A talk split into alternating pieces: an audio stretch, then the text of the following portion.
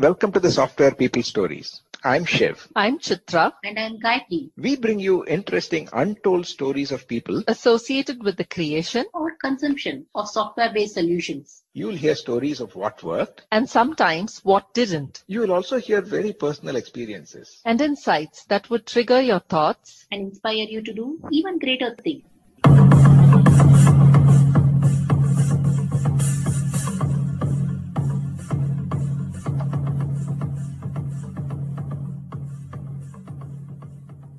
Today, I am in conversation with Gopalaswamy Ramesh, also known as G. Ramesh, an industry veteran and also my senior at IISc. In this episode, Ramesh shares his experience and perspectives related to his interest in software and programming that was fueled by an IIT professor who taught him programming. How his experience with facing customers helped in an assignment of setting up a QA environment at the Oracle headquarters, and how that later was a turning point in his career. The trigger for his getting into writing and authoring books, some of which are standard curriculum recommendations in about 50 universities across the world. How, as a technical person, you may have all the answers, but as a leader, you should have all the questions and a lot more. Please bear with some audio distractions in the background in patches. You'll love this story. Listen on. Hi, Ramesh. Uh, welcome to the Software People Stories podcast. I still remember our first meeting when I came to meet you before joining IISc to take uh, guidance from you in terms of how the institute will be. And this is the first time that I was also coming out of home, so to say. And since then, uh, I've always know, looked at you for you know, a lot of ideas and many things that you've done, which probably people don't know. But then even small things have definitely been uh, quite inspiring. So, for the benefit of our listeners, why don't we start with uh, how you got into IT and brief on your career trajectory? First of all, thanks, Raghu. Nice to see you. Nice to be, uh, meet up with you, even though it's a video only, not in person.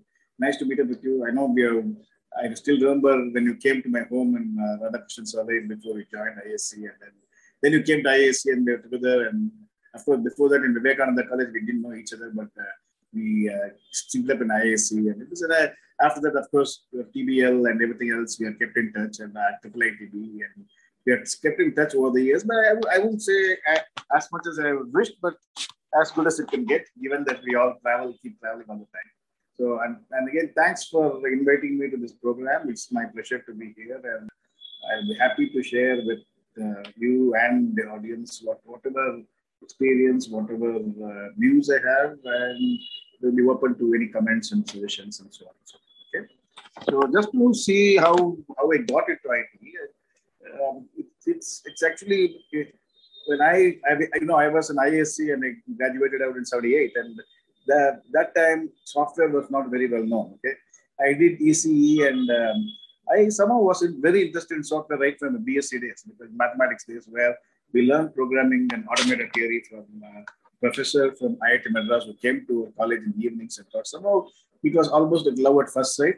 Uh, even though computers were not well known at the time, you know, the software. I, I, was the only uh, weird guy who did software project in BE, and everybody looked, looked at me like I was a kind of a strange, weird guy from another planet or something like that. And uh, at the end of the course, uh, I got an offer in the software job in Tata and uh, when I took that, people were saying, know, that you know, ECE the dream jobs are either Bharat Electronics or uh, IT. I hope you don't mind me saying the names, but that is the situation in 1978. And almost like uh, condolence that people ask me, I said, what can I do? I, I somehow like software, I enjoy software, and uh, therefore I went into software. So it was not for uh, uh, not for great amount of money, and that, that those days the salary for um, software engineers was not nowhere near the enormous amounts you get uh, now. So, but still, the, the passion for software is there, and uh, that's why I moved into software. So it's not it's not the now, nowadays you find almost everybody and the grandfather going into software, right? They, they do be civil engineering and then go to software. That kind of thing was not there for me. I, I went into software because I love software, especially system software and that kind of thing. So I so that's how I got into software, and then a couple of years I spent in Tata Burroughs, uh, and uh, we were the first batch there. Incidentally, in almost my entire career, most of the time I'll be the first batch of something, you know. So and uh, guinea pig goes in and not not knowing what what's in store, we just go and then explore and uh, no st- stretch our imagination, st- uh, stretch our luck and try something. So I was the first batch there, and it continued. Kind of first batch syndrome continued. So in most of the play, other places where where most of the other projects or uh, endeavors I tried on, I was the first guy to come in, and you know, it, it is just a question of you know trying out something. And you can call it adventurism, you can call it foolhardiness, whatever it is, doesn't matter. Uh, it's just the uh, enjoyment of uh, trying something new and going into uncharted territories was something that always fascinated me. So so there we started. I spent a couple of years in TBL and then I wanted to complete my master's. So I came back to IIT Madras and I did my project in IIT Madras. I did a master's in my research, not the coursework, because most of the coursework I had completed in BE. That's a great thing about IISc is that you can do uh, ME courses at BE level. So most of the courses I completed. So I didn't find any joy in you know sitting through classes and writing exams for uh, things that I already know and have practiced. And especially the industry experience helped a lot. You know, the, the training we got in, uh, when I joined Tata Burroughs is a wonderful training. And that has stood a lot of, stood me in a lot of stead uh, over the years. Because, for example, they teach you about how to document your code and how to write proper code and how to work in teams. You know, our BE projects are all solo projects. You know, we do we just don't work with anybody else. And this is all this is a wonderful experience. So, so I did not feel like doing the coursework again. I mean, we had to do some minimal coursework for MS, but I took on uh, research and I know I, I took on a project on program generators. Some again, this is a system software project, which is right generating project generating program for the application world. So it was a at that time it was not very well known. Today we we talk of a lot of uh, automatic programming and all that. This is that was something radically new those days. My my guide professor C.R. Muthukrishnan from IIT Madras really helped a lot, and uh, the project was a great success because uh, we presented in this Computer Society of India uh, annual student convention, and that won the national gold medal. So uh, that got a lot of encouragement to me, a lot of uh, fillip to my mom morale, and uh, no, I continued with the with the with the idea of uh, trying new all the time. And that's the time when HCL came up and they said they're going to start a, a division in Singapore. And they were moving from uh, mini computers and microcomputers to mainframe databases. Okay. Um, that time, our Oracle was uh, the, the, the, Far East Computers is the name of the company which HCL set up in Singapore, and they were distributors for Oracle at the time, Oracle database. In fact, Oracle as a mm, product existed, but Oracle as a company was called Relational Software Incorporated. They were much smaller. They were much smaller at the time. Uh, so we took up HCL took up the distributor and then distributorship of Oracle. And my job was uh, to be the pre-sales and post-sales guy, doing, going and installing, uh, going and going with the salespeople, selling Oracle in the entire ASEAN region. And then once once we sell it, then the the tough job of job of uh, you know, supporting the product comes later. So we, we cannot, as a sales pre-sales support guy, we have to be we have to tread very carefully, but we don't want to promise the moon. At the same time, we have to be uh, optimistic of the product. So it was a very nice experience. So I traveled over entire uh, ASEAN, Singapore, Malaysia, Philippines, China. We launched my I went and did the first installation of Oracle in China back in I don't know 84, 85, something like that. Okay, so maybe 86. So um, it's a lot of good. And in fact, at that time, my team in I was I was the first guy in the team, and then there were a couple of others senior to me in terms of management, and uh, uh, I was given a free hand in terms of uh, technology and implementation and so on. So we got the we got the Oracle uh, installed in many locations in Indonesia, Thailand, and China, and so on. And uh, at that time, I had an offer to uh, to take a one year. Uh, the Oracle had just called me for a year, where I could go back, go to go and spend a year in in Oracle headquarters as an FEC employee, but doing some contract work in terms of QA and so on. So I I moved to the, I, I moved to the US for a year in uh, 87, 88. My job there was to set up the QA environment for the mainframe because a lot of the customers whom we sold on in the Singapore area were mainframe customers. And Oracle was at that time primarily more on more very popular on VAX and just coming up on mainframes. Okay, so uh, so I had of course used Oracle and VAX, but the customers were primarily mainframe customers in, the, in that area two or three customers. So, uh, So my job was to set up the QA environment for uh, Oracle products on the on the mainframe. That's that's a very interesting exercise because I came from a customer background because I I had installed products, I worked with customers, I knew their problems, I knew their pain points, I knew what was working, what was not working, what could be done better, and so on and so forth. So uh, so I put that information, put that knowledge into effect at uh, Oracle headquarters in Redwood. In at that time they were in Belmont, California, and uh, that was quite uh, that was quite an interesting exercise for uh, a year. And then I came back to uh, Singapore because I had I wanted to complete my commitments in Singapore before uh, before anything else. We also had some some more major customers come for Oracle coming. So I, another year I worked in Singapore.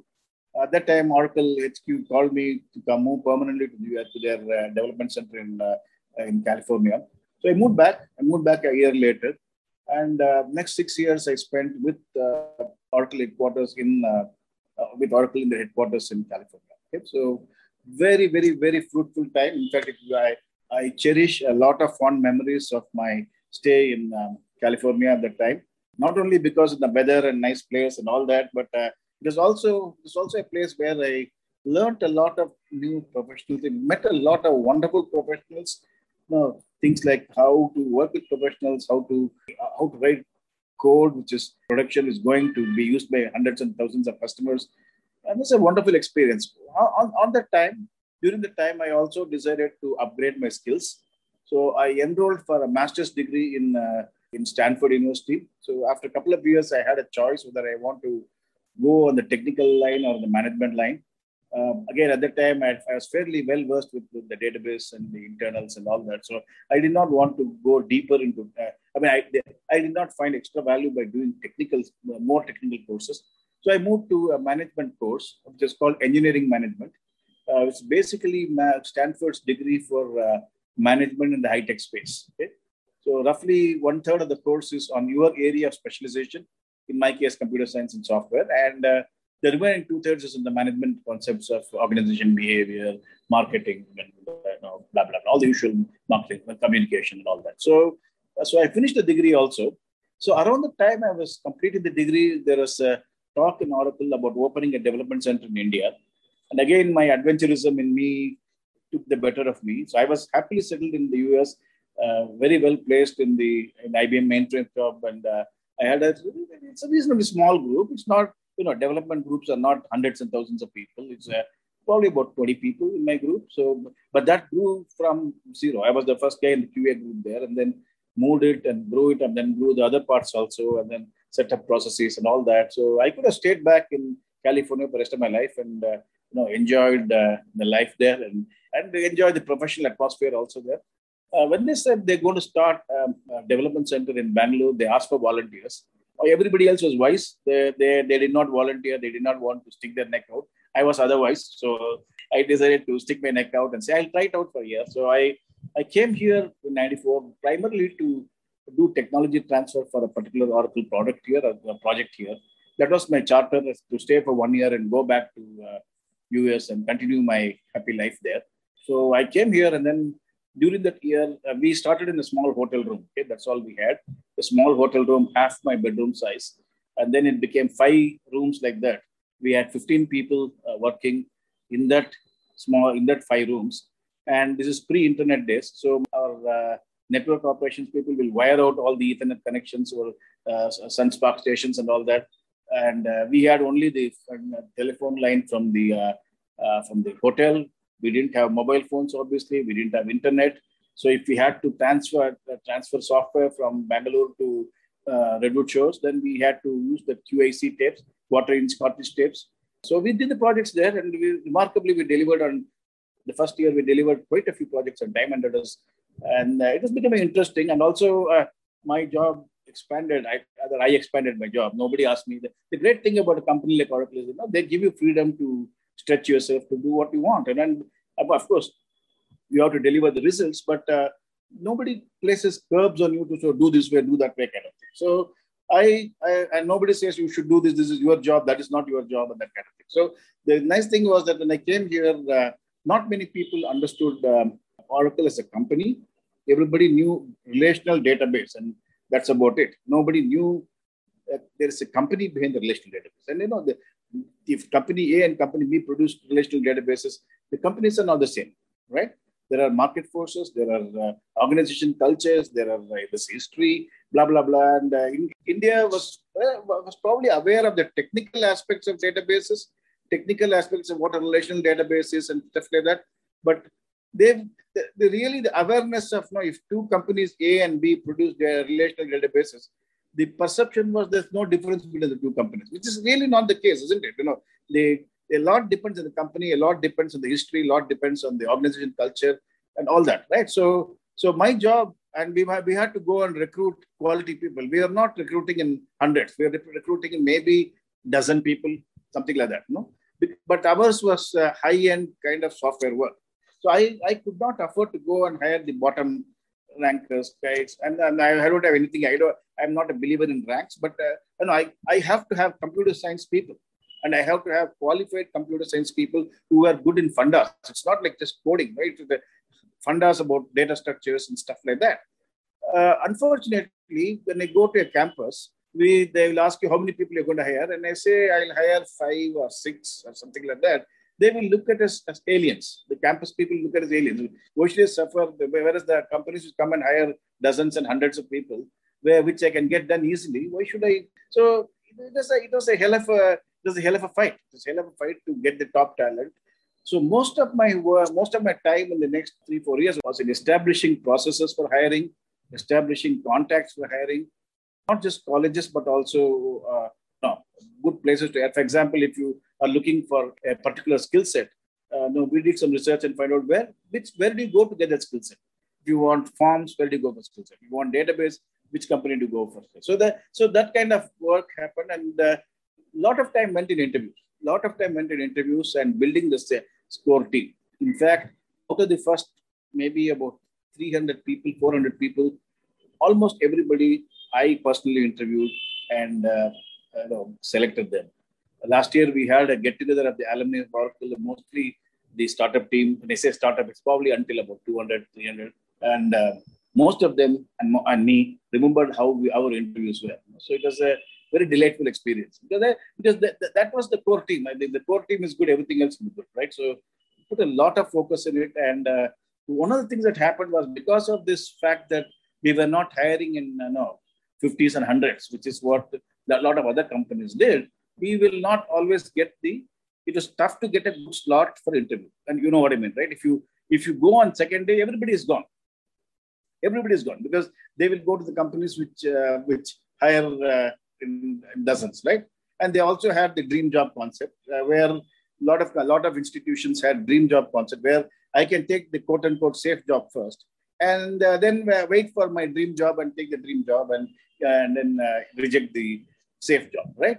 The problem was nobody knew that no, there was not enough knowledge floating around to choose the dream jobs.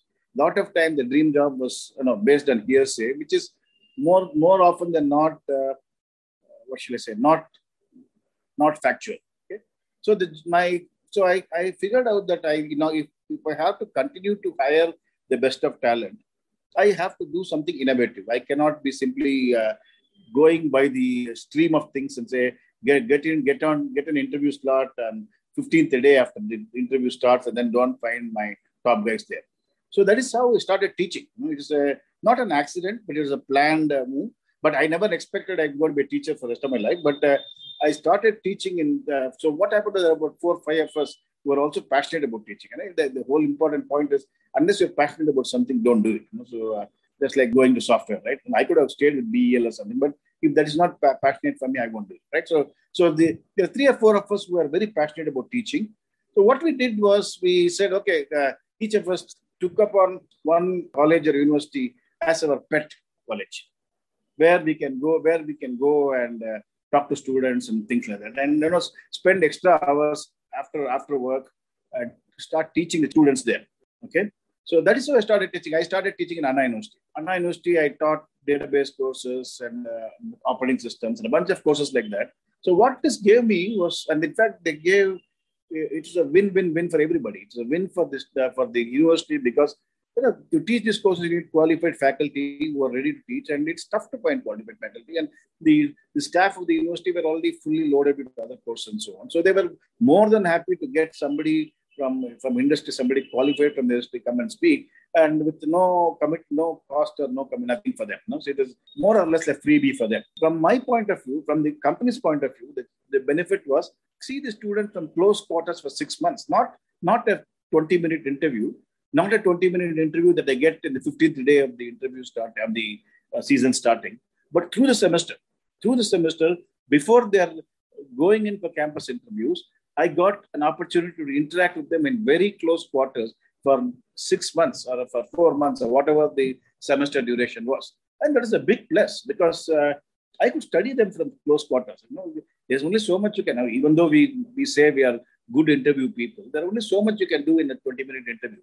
But seeing them for six months, you can't, uh, they can't con us, right? They, we get extra data points to validate us. And from the student's point of view, then of course, there are some who are very good in college, but when they come to industry, they fail miserably because, uh, no, because they can't work in teams or they can't work in deadlines or they can't they don't understand the uh, non-academic nature of work at industry, blah, blah, blah, blah, blah, right? So what I did was after studying them for, they studied my course, I studied them, okay? So after studying them for about six months, the last semester project, I got cream of them into the company, okay? To work as summer interns. Again, it's a win-win-win for everybody because from the from from university's point of view, they were able to get four or five of their 30 people uh, readily uh, packed off for summer placement. Otherwise, they'll they'll have a lot of campaigns. So young, young to go, young to go. That kind of thing was not there. So I took four or five every year. This happened for four or five years. It's good for the for the company because we could see whether the, the guys who are filtered on the basis of academic performance can they survive in the uh, tough industry environment. And from this point of view the guys, it's uh, guys or gals, it's very good because they get free industry exposure. They also get a pocket money of, I don't know, some small, small stipend, which is which doesn't cost us much as a company. But for them, it's a big money to start with, right? And, and, and their resume will look much better. Their resume will look much better saying that they worked at Oracle, right? So for six months or whatever. So they typically those days, the last semester was uh, was the industry project. You know, ME was three semesters of uh, coursework and uh, one semester of uh, project.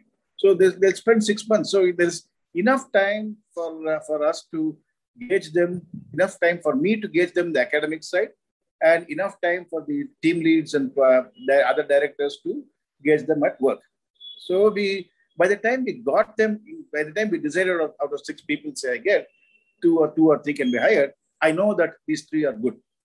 I know that these three are good, and not only I know, but my direct reports and my second level direct reports will also know they are good. So there's a sense of confidence and uh, and you know, when they walk into the job, they are ready for the job.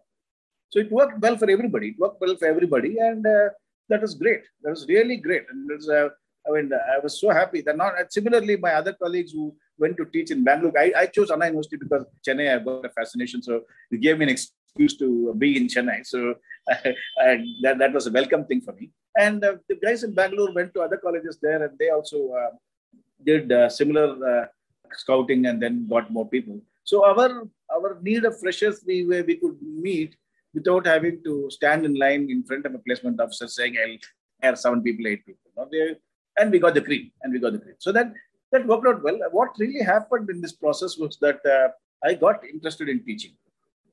I mean, I, I thought I, I did not know I could teach. To be honest, I did not know I could teach, and it's a it's a welcome experience for me to uh, for me to teach. And around that time, around maybe 1999, about after about five, six years of building the team, my, my team grew from zero to probably about 350 engineers, 400 engineers, and the overall team being 450 or something like that, including the admin and finance. I, I was only doing the technology part of it, not the admin, not the finance, but I had a lot of say in HR because interviewing and career mapping and all those things were I got involved. So and it is also an opportunity for me to apply whatever I learned in Stanford and uh, right here we all at that time the Hyderabad Center also got opened. I got involved in it to some extent.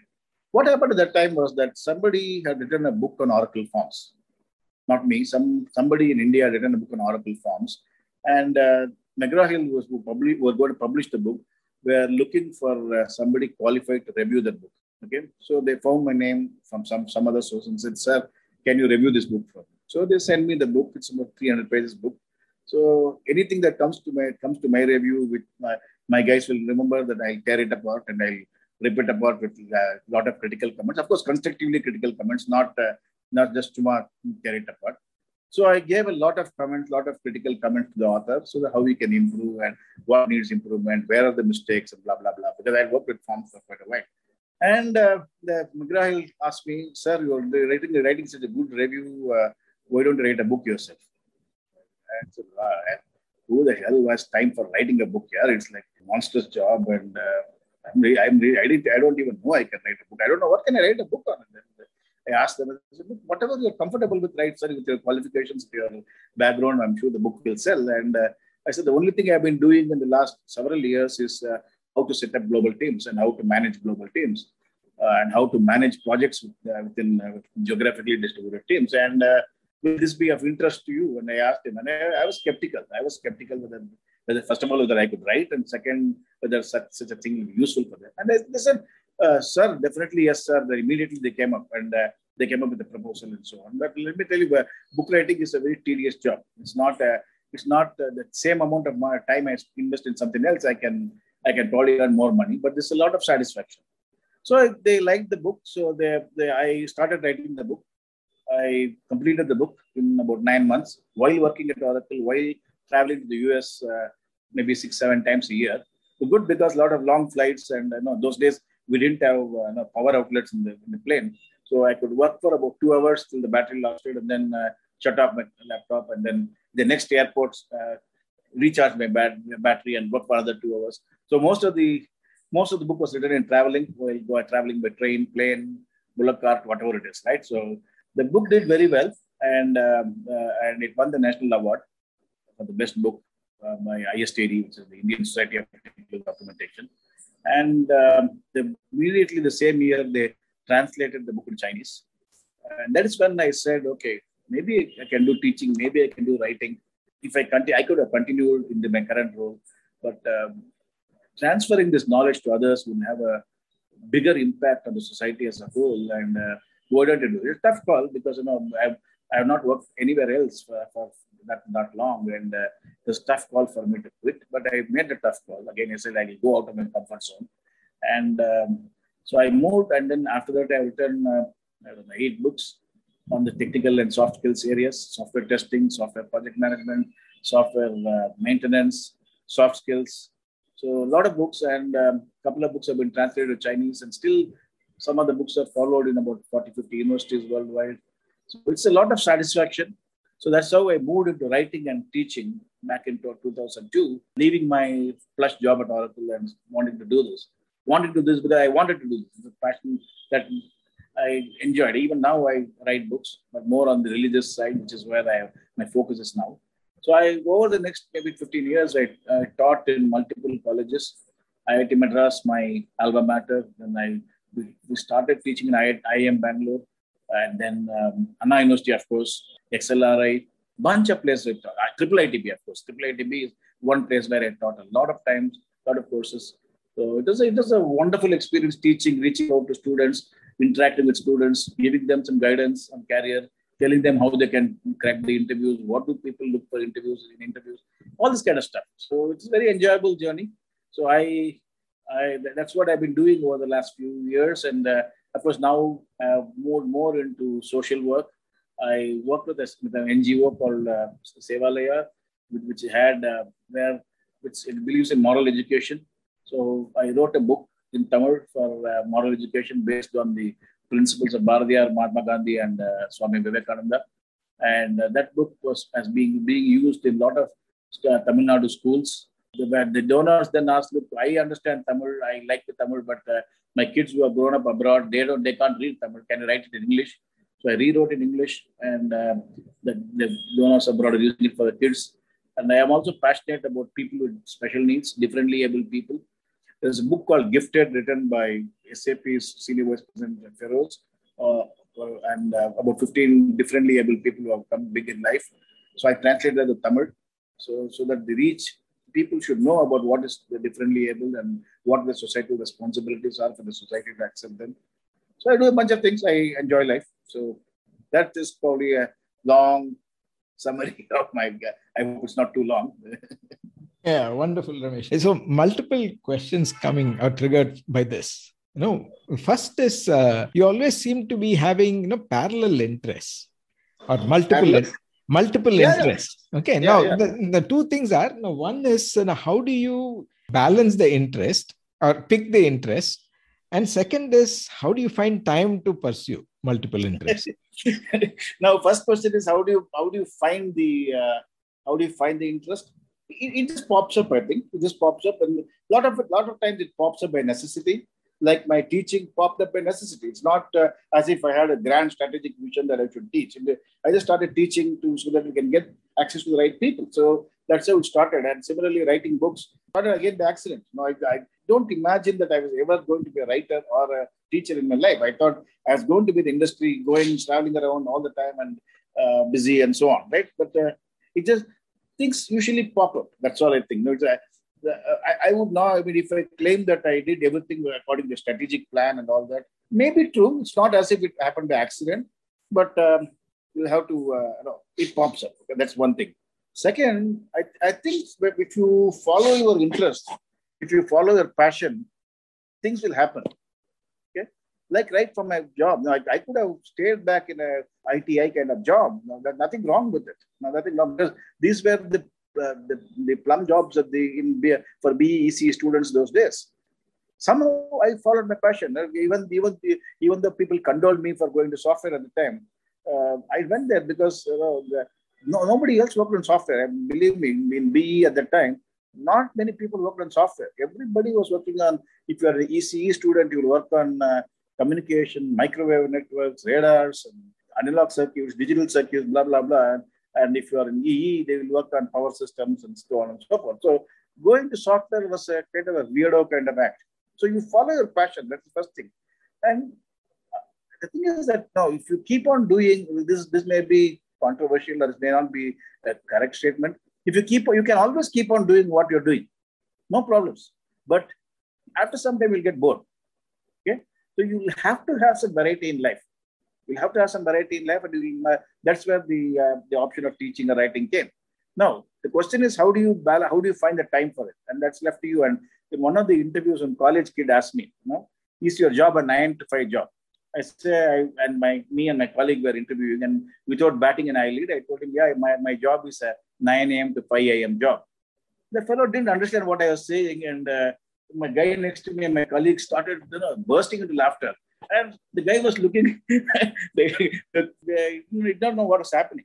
But that, that's the fact of life. if you if you have to uh, achieve something, you have to put the extra effort. Again, I, I did my master's in Stanford when I was working there. And I, I had a family with two kids. So my day will extend from um, uh, my class will start at 8 in the morning and we can't go late to the class. They will, they'll ding us with grades if we go late. So I have to leave home at 7. Okay. And um, uh, after finishing the class, I come to uh, come back to my office and I work till night. But I will allocate maybe a couple of hours in the evening for my kids. Okay. So again, nine o'clock my day will start. So nine to two again will be my day for studies. And of course, since we're working from home, even those days, we could work from home and then I can do my uh, compilation and uh, testing and so on. Initiate a job on my on my uh, home terminal and then start doing my assignments and so on. So really believe me, it was uh, long, long, long hours. But the point is, the long hours were never at the expense of the family or never at the expense of uh, an imbalance of uh, work and uh, work-life imbalance was not there. So you, you will have to do it. You'll have to do it. If you really want to achieve it, you'll have to do it. And you need a support from the family also. Yes, I still have, I used to go and uh, my kids probably sometimes uh, they go to bed and next time when they wake up, they won't find me because I already gone to the class. Similarly, here um, uh, I used to travel almost every campus uh, travel as, as much as possible. And I prefer to travel in the south because uh, traveling too much to the north, uh, my food problems will come. As a vegetarian, sometimes you may not get the proper food and so on and all the campuses. So almost all the south universities, like uh, uh, the, all the states in Karnataka, Tamil Nadu, Andhra, and so on, I visited almost every college there, every big, every good college there, RECs and IITs and so on. The those days, very few private colleges like SSM and SRM were there. So um, other than most of the colleges I visited, so a lot of travel, a lot of travel, and uh, that automatically gives you time. That automatically gives you time to do other things. You know, so it's a question of optimally utilizing time. You know, and definitely yes, you will have to put extra time. It's not as if you can just have a 10 9 to 5 job and then 9 a.m. to 5 p.m. job and get everything done. Not possible. You will have to give the extra time. And you also mentioned many instances when you are taking risks or jumping into something new right? Something that you hadn't done before or something yeah. quite different. So this is one question that i get often particularly from mid career people who say that now should i continue to be a manager then okay i have the title i have people i have control but actually i'm not very happy but yeah. should i be technical and be an individual contributor but then will i be valued or what should i do so what would be your advice to that follow your passion. Again, the, the same answers follow your passion. There, there are some people who have remained individual contributors for their life. I don't know, in a, in a, in a good technical company, it's always possible. It's always possible. But uh, again, if, you want to be a manager, are you happy just being a manager and moving papers? That's, that's one thing. And you have to ask what your passion is. And you know, um, uh, there is no one answer for everybody. There are people who are happy with that kind of power in their hand there are people who are happy with uh, uh, you know people waiting in the doors for meetings back to back. Yes, I went through that phase of my career as a, as a senior editor at Oracle. There will be a lot of meetings and there will be a lot of issues to resolve, blah blah blah. But uh, but is that what you want to do for all your life? That's the question you have to ask yourself. I always had a passion to do something different. Call, call it risk taking. Yes, it is risk taking. If you fail, you fail. You know, for example, when I came to India from the US, I came only on a one year assignment. Nobody gave us job spec to do, you have to do this. Duty was that you can do what you what you think is right for the organization. So if I fail, supposing I had failed at the time, I could always have moved back to, uh, to the US and continued my uh, 100% technical job. I mean, small team was there, 10, 12 people, 15 people, but there's nothing like, you know, growing a team and all those uh, business development. None of that was there, right? So I could have continued. So there, there was a fallback option every time there was a fallback option. What would have happened if I had failed in my uh, academic endeavors? Well, I don't know. Maybe I'll I'll have to look for another job. Though having worked at a good company like Oracle, will I go and work somewhere else? I don't know. I might not have been happy. Fortunately, things panned out. It's not as if uh, again. Uh, let me say, it's not uh, my wonderful wisdom that got everything through. There's a good amount of providence in that. There's a good amount of risk taking in that, and fortune favors the brave. So we'll you will have to take the risk. And it's not a mad risk. I, I knew, I, I, knew when I did the shift to academia in uh, in uh, in about when I was about 45, right? So at that time, no, thank God, financially I was I I was not uh, dependent on anything else. You know, I, I could. Um, it is not for finance I was doing it, right? If I was doing the finance, I would have continued in my job forever. Knowing that I quit Oracle, one headhunter called me and said, "Sir, now that you are at Crossroads, I'll offer you a CEO job." I said, please stop. I am not at Crossroads. I know what I'm doing. So, so you will you will you have to. Literally I'm, I'm, telling you I got this call and this this is the thing he told and I told him to his face I'm not at crossroads I know what I'm doing. I mean may, maybe I pissed him off maybe I uh, put him off maybe afterwards he didn't call me at all I, I don't care okay? So you will have to have some amount of uh, determination. Yes you don't take the risk at 25 you know, I would not have taken the risk at 45. I'm still conservative enough that I took the risk only at 45, right? So, and, and even at the time, I had enough ammunition, not just financially, but also uh, in terms of skills required. Now, if, if I had not done my Stanford degree, I would not have ventured for this. They taught me, working with people in uh, California taught me what is professionalism. Working in Singapore taught me what is customer facing. And now, rubbing shoulders with some of the great founders of HCL, uh, gave me gave me the confidence that you know the uh, you, have to be tough, but it doesn't. You don't have to be uh, uh, ruthless, right? You don't have to be mercenary. You don't have to be uh, what should I say? go for the kill kind of thing, right? So it, there's a balance, you know. but you're right. It's it's not it's not easy. It's absolutely not easy, and I, I would not claim that I have a magic formula for that. The, the key is that you follow your passion. You know? Is follow your passion, and that's that's something I've done all my life, and uh, I have no regrets about it. Yeah, you partly answered the next question that came to my mind, which is uh, after being a techie when you came to India to start this, and when you mentioned the alumni get together after so many years of Oracle, what is Ramesh's magic in terms of leadership that set that kind of a culture or that establishes that kind of a relationship with so many people? It's not only Ramesh, the it, credit goes to the entire team. We had uh, we had a team which was uh, which had healthy interactions. We uh, uh we had a team which uh, focused on uh, having diverse viewpoints. Okay, when we made the selections, we never selected somebody exactly like us because then you know one of us will be useless anyway, right? So the I, we had a really wonderful team, and then the credit goes to the entire team. And you know, the my boss, my VP used to mention that you know you you have to we should we should argue as much as we want during the meetings. We should disagree as much as we want, but then we should be at the end of the day we should be able to go to go, go for a cup of coffee outside. Now I use a different phrase for that. I say you should disagree, but not be disagreeable. Okay? That's the that's my catchphrase we disagree a lot.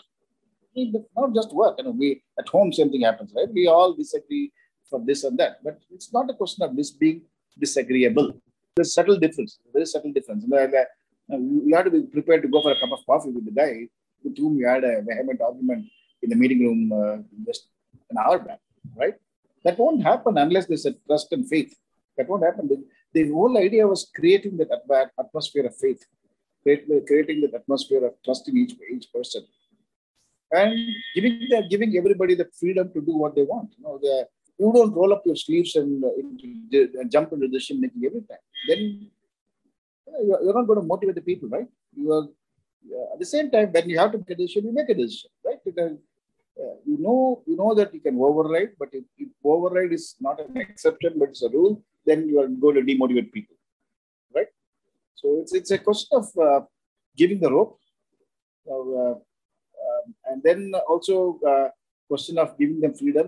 Somebody asked, I think a couple of days back on Facebook, somebody asked about uh, what is it, and this, this is question asked, asked to me in IIT in the, in the management program I taught there. Uh, somebody asked me, sir, you have exactly the same question you asked. You have been in a technical role and then you have kind of moved to senior management role. And uh, what is the main thing for that? I said there's only one thing. As a technical guy, you have all the answers. As a senior management guy, you have all the questions. Okay, you should know what questions to ask. Nice. And when the guy more information on the other side of the table tells you the answer, you must have the value judgment to say, yeah, your answer is right or your answer is wrong. So you, the art of asking questions is what uh, makes a good management guy.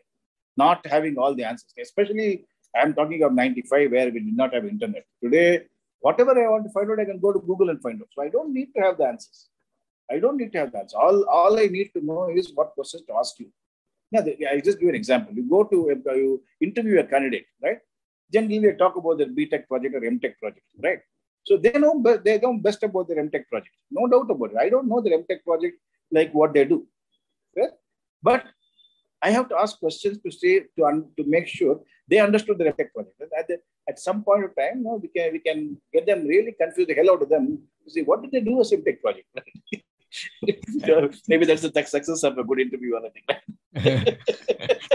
yeah, just later. No, I, I don't mean what I said. yeah, sure. Okay. Uh, yeah, before we close, there's one question that I normally ask all my guests, which is uh, what is your advice for people considering a career in IT today or say in the near future?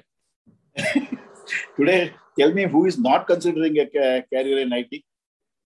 Everybody wants a career in IT. Everybody wants a career in IT. So, so when I say uh, when you say career, I presume real career, not just you know a few lakhs in the to start so your dowry value increases. No, that's not that's not what I mean by career. But lot of times people perceive that few lakhs at the beginning to increase the dowry value, either for the boy or the girl, doesn't matter. So that is the carrier. So I'm not addressing that segment of population which uh, has a very uh, myopic view of career. Okay, so I'm, I'm, talking of people who really, who really know what's a career is. Okay, I, I think first thing is uh, don't jump into IT unless you want to do it. No, I, I know of a, I know of a case where one particular child was very wanting, and call them child, don't worry about it. Uh, the school uh, and time of leaving school, she was very passionate about biological sciences. For somehow, because of peer pressure, she joined computer science. I, I think that's a bad thing. I think it's a bad thing. You know, you took you take computer science, or again, I still refer to computer science. I don't like I don't use the term IT because we all grew up as computer science people and software engineering people. When there was a little bit of science and engineering in what we did. Today, there's nothing. There's only copy paste mostly. You know, sorry for my uh, uh, my uh, rather rude statement. The point is, be passionate about what you do. Unless you are uh, passionate, unless you are able to express your passion, don't be don't be afraid to express your passion. Right? I'll give you one example where uh, one of the first projects we did here was the software. I'm, I'm always passionate about software testing. But that's a good part of my career I spent on software testing. So back in 94, software testing was almost like a pariah in uh, uh, most places. Yeah, either you should be doing quote unquote development, which is the people for coding, nothing more than that. Okay. If you do software testing, your low rank people will do software testing was the kind of mindset that was there. But we we put our foot down, if anybody calls software testing, then I will shout at them. Now, shout at them not uh, in the uh, literal sense of yelling at them, but you know, bring some sanity. And there were, believe me, there are no conferences in software testing at the time.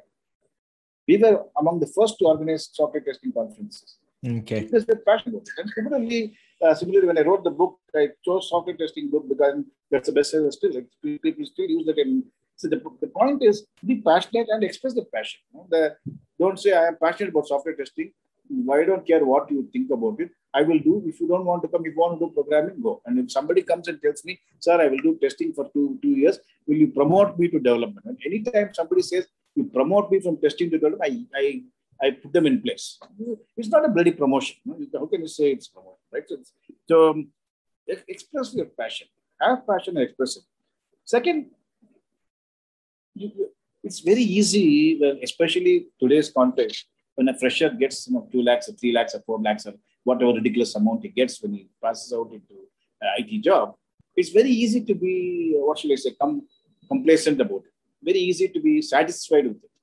Very easy to uh, say, okay, what's the next mobile phone I can buy kind of thing. You know, the, all that is fine. All that is fine. But unless you upgrade your skills, okay, you're going to become useless very shortly.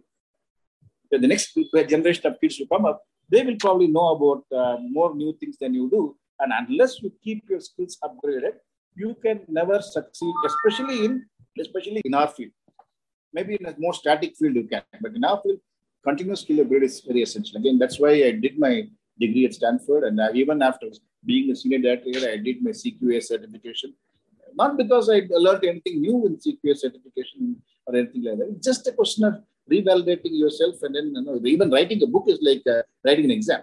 Even even worse, it's so tough to when you write a book, you know how much you don't know, right? So you have to do this kind of skill upgrades. You have to do the skill upgrade, and while doing that, you can also develop us And this is one thing that happens with uh, people who uh, are parochial about management.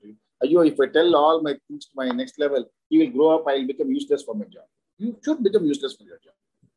If you don't become useless for your job, you'll become indispensable. And if you become indispensable, you'll be stuck in the same place for the rest of your life. So you have to grow.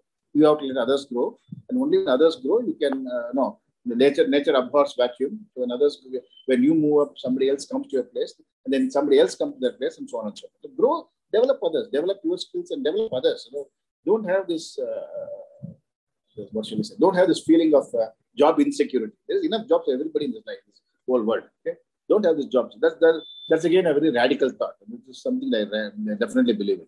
Always try to go out of the comfort zone. Yes, you talked about risk take, right? Exactly. No.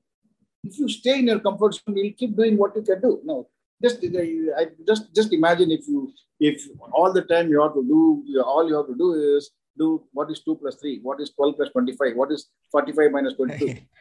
of course you can do it, but it's so boring. Life is so boring, right? So you have to stretch your legs. I mean, our math teachers did a great thing by teaching us, uh, making us solve those difficult problems. You know? This, mm. this is what keeps you interested in mathematics. If you just do uh, derivative of sine 2x, derivative of sine 3x, and derivative of sine 25x, you ain't going to learn anything new. So go out of your comfort zone. It's okay, you'll make mistakes. You will make mistakes, but yeah, if you don't make mistakes, you are not going to uh, not going to learn anything, right? And second carrier is always you have mentioned about that. I, I think the second carrier is not uh, insurance; it's a good diversion. So this this is something that's important. Have a second carrier. So these kind of things, it's not always exhaustive solution, but it's but it works. Again, it's at the end of the day, it's all customized to a particular person. Okay, what works for me may not work for somebody else. What works for somebody else may not work for me. So play by the ear, but these general rules always work. Generally, they work.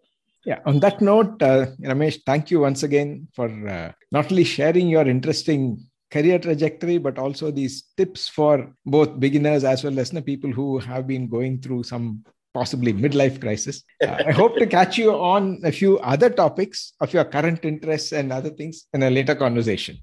Sure, definitely. Yeah. Thanks a lot for talking to me, Shiv, and look forward to meeting you uh, in person sometime.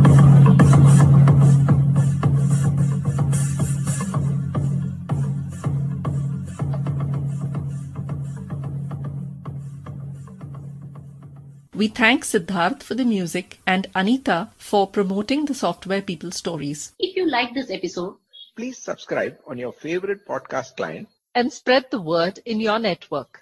If you'd like to share your story, contact us at podcasts at pm-powerconsulting.com.